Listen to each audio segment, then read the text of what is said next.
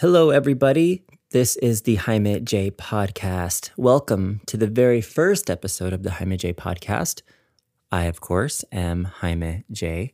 I'm a local artist, musician, performer, radio show host in Tucson, Arizona, here to talk to you about things that make me go, Ooh, what's that song? I am a Taurus, which means that I am loyal, sleepy, stubborn, hungry, a really good friend, and I am told I'm on the Aries cusp. So apparently, there's like another side of me that I haven't even tapped into. So I'm not quite sure what that means. Maybe it means I'm fun or spunky or something, but I will uh, refer to you, listener, out there to inform me about my Aries side. Now, I tend to be a bit all over the place uh, mentally in terms of my interest in things. So, this podcast is going to be a definite reflection of that. Things that are on my mind constantly definitely involve music and artists that I love and appreciate and respect. So, we will be talking about music a lot on this podcast, as well as romance, of course, and sexuality or sex, anxiety, how terrible or how wonderful life is. And I just might even throw in some positive affirmations for people out there every once in a while. So keep it tuned. Now, I kind of been sitting back and thinking about what I wanted to discuss on this inaugural episode. Inaugural is such a weird word. I don't know if I say it right, by the way. but oh well, we're going to keep moving on on this inaugural episode. okay, I'm getting a little sidetracked already, but when I say the word inaugural, I just think of the Spanish word for butt, which is nalgas, which I probably don't even say right. Oh my gosh, what happened to me? Oh my God, my roots. My ancestors are rolling over in their grave right now because I can't say that word. Nalga. I just said it maybe, I don't know. okay, focus, focus. Okay, I got to get it get it together. I sat back and I really thought about what I wanted to talk about in this first episode.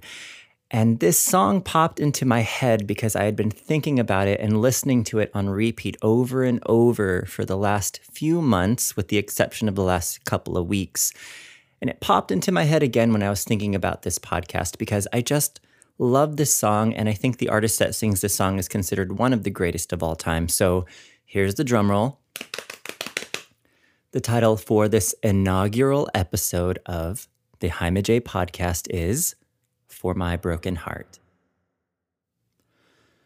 For My Broken Heart was the lead single to the 1991 release with the same title, For My Broken Heart, by Reba McEntire, one of the greatest selling artists of all time, one of the greatest country artists of all time, really considered a classic standout pioneer in the world of country music, especially paving the way in the realm of music video and stage and show production and costuming, but also paving the way for a lot of other female country artists to achieve maximum amounts of success in the country commercial music industry. Now, what kind of sets this album apart from all the others is it was Reba McEntire's 18th studio release. Came out October 1st, 1991, and it was really a concept album that that dealt with loss. Reba McEntire's touring band was tragically killed in a plane crash in early 1991. Two planes had been chartered to transport the Reba McEntire band and tour manager after a show, and at some time around 1:45 a.m., the first plane crashed into the side of Otay Mountain, 10 miles east of the Brownfield Airport, where it left from, claiming the lives of Chris Austin, Kirk Capello, Joey Cigainero, Paul K. Evans, Jim Hammond, Terry Jackson, Anthony Saputo, and Michael Thomas, as well as the pilot Donald Holmes and co pilot Chris Hollinger. The album For My Broken Heart would serve as a dedication to Reba McEntire's friends and bandmates that were lost in that plane crash. The title track was the first single to be released off of the album, and it went straight to number one on the country music charts. And she did perform the track for the first time at a country music awards show, and that performance is available on YouTube, and it's very emotional. Very emotional, very cathartic, very real, very raw performance. That was probably very difficult for her to do. Um, I do have a lot of feelings myself, so it's uh, actually a, a performance that I watch often when I'm trying to deal with my own issues. Now, why, after all these years, remember this song and talk about this song and this album? I actually did buy this on cassette when I was a little kid, back way back in 1991, and I still remember the cover featured her gigantic red hair, um, and there was pink font. Her name was in pink font, and it was the album was called "For My Broken Heart," and I think she was wearing just kind of like a big collar button down shirt. I do remember being such a young kid and locking myself in my room and trying to escape the world, and oftentimes listening to sad tracks that would kind of help me compartmentalize or deal with family issues or personal feelings that I was having in my young life. And this definitely was one of those cassettes that I would turn to and sing and belt locked in my room alone so often. The song chronicles the end of a relationship, and I always felt like lyrically, this song just kind of although maybe sometimes lyrics were a little bit cheesy, it kind of hit it right on the nail in terms of the feelings that you have when a relationship does end. And I grew up with all of the like Walt Disney and romantic comedy and hopeless romantic movie garbage in my brain. And maybe it's not garbage, maybe it's just garbage to me. I don't know, live your life, do what you want.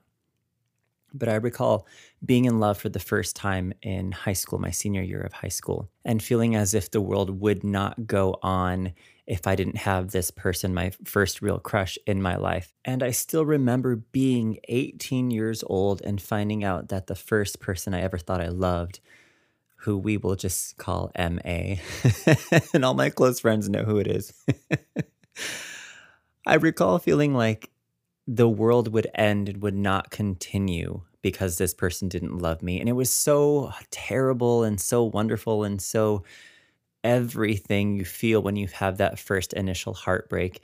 And when I rediscovered this song again as a 36 year old going through a breakup, recent breakup, I just thought about how important these lyrics were to my young life. And maybe, I don't know if it's in a positive or negative way, in how they shaped the way that I view loss and also resilience. And I should mention the music video does show three different women all experiencing a breakup and then waking up the next day and discovering that the world does continue and it does go on and you do grow and you do find new love eventually. But also, maybe you don't find new love, which is totally fine too, because at the ripe old age of 36, sometimes I do feel like a used up, jaded ass old bitch, which is totally fine too. I'm learning to love myself. Shout out to Lizzo and shout out to therapy for teaching me that I don't always need to have the love of a man in my life to feel great about myself. I can also just love me. I can love hanging out with me, which I do constantly. I know how to make myself laugh. I know my own favorite foods. I know what I like in the bedroom. It's wonderful. But anyway, I'm getting off topic here. Back to the track. So I'm going to go ahead and shout out to the chorus of this track because I think it's just one of the best written pop country choruses of all time because I just think it gets directly to the point and directly to the sentiment and feeling and emotion of the song. Last night I prayed the Lord my soul to keep, then I cried myself to sleep, so sure that life wouldn't go on without you. But oh, the sun is blinding me as it wakes me from the dark. I guess the world didn't stop for my broken heart. The song was written by Keith Palmer and Liz Hengber. The song debuted at number 64 on the Billboard Hot Country Singles and Tracks chart, but quickly rose all the way up to the number one position on the chart in December 7th of 1991, where it held the number one position for two weeks.